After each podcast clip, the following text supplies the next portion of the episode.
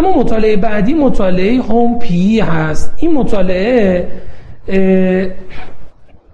هدفش بررسی دو تا مدل risk stratification یکی simplified PESI و Hestia هست که حالا دوستان اگه guideline قبلی pulmonary emboli 2019 رو مطالعه کرده باشن هر دوی اینها در risk stratification بیمار تصمیم گیری برای پلن درمانی برای بیمار هم کمک کننده هستند در این مطالعه اومدن این دو تا risk score رو از نظر تعیین پروگنوز بیمار با هم مقایسه کردن. یک و نکته دوم و مهمتر این که بررسی کردن ببینن بر اساس این معیارها بیمارانی که به عنوان بیماران low risk در نظر گرفته میشن و discharge میشن اونا چه پروگنوزی دارن؟ چون همیشه مهمترین دغدغه ای که برای بستری بیماران وجود داره این که آیا بیمار بستری بشه یا نه. بیماران pulmonary emboli صرف سالهای اخیر و به خصوص با guideline 2019 European یه مقدار با دست آزاد می‌تونستیم درصدیشون رو ترخیص بکنیم. بیمارانی که اختلال hemodynamic نداشتن بیمارانی که high risk criteria نداشتن RV dysfunction افزایش تروپونین بیمارانی که این معیارها رو نداشتن خب با خیال راحت تری می‌تونستیم بیمار رو ترخیص کنیم سرپایی follow کنیم. و حالا تو شرایط استثنایی حال حاضر که شاید بیشتر از همه ما تحت فشار نیاز به تخت های بستری هستیم باز شاید این خیلی کمک کننده باشه. اینکلوژن کرایتریای مطالعه این بود که بیمار مبتلا به پولمونری امبولای بوده باشه.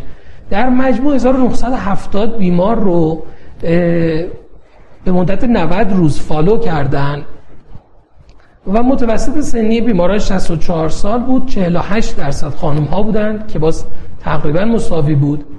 بیمارانی که eligible بودن در مطالعه هر دو تا risk score براشون حساب شد. Hestia و simplified PESI براشون استفاده شد. بیماران low risk یعنی بیمارانی که score پایینی داشتن ترخیص شدن و بیمارانی که low risk نبودن یعنی intermediate و high risk بودن در بیمارستان بستری شدن. نکته جالب نتایج دو تا مطالعه نتایج مطالعه بود که دو تا risk score رو نشون داد که هیچ تفاوت قابل توجهی از نظر پیش بینی primary outcome cardiovascular death recurrent VTE و major bleeding ظرف سی روز اول در بین بیماران نداشتن. یعنی از هر کدوم از اینها میشه استفاده کرد که این میشه گفت اولین مطالعه که head to head اینها رو به طور مستقیم بررسی کرده. هر دو تا استراتژی تقریبا یک سوم بیماران رو در category low risk قرار دادن که شامل بیمارانی بودن که به طور safe میشه ترخیصشون کرد و بیمار می‌تونه بره در ادامه درمانش رو در منزل داشته باشه. این هم یک پیشرفت خیلی مهمه در field ی که ما در حال حاضر داریم با آنتیکواگولان های خوراکی که داریم که می‌تونه بیمار استفاده کنه بدون نیاز به تجویز LMWH یا هپارین. و یک سوم بیماران pulmonary emboli هم عدد قابل توجهی به خصوص بیمارانی هستن که خیلی از اینها معمولا در ICU بستری میشن. حالا این یک سوم از اینها رو ترخیص بکنیم از بیمارستان خیلی کمک کننده است و بالاخره این دو تا risk score هم به نظر می‌رسه با هم تفاوت چندانی ندارن و مساوی هستن. حالا اگه دوستان PESI score رو خونده باشن معمولا به معیارها و criteria ش رو می‌دونید. سابقه cancer سن بالای 80 سال COPD فشار سیستول کمتر از 100 heart rate بالای 110 و saturation کمتر از 90 جز معیارهای PESI ه و Hestia هم hemodynamic instability thrombolysis یا embolectomy active bleeding یا high risk برای bleeding بودن نیاز به supplemental اکسیژن داشتن.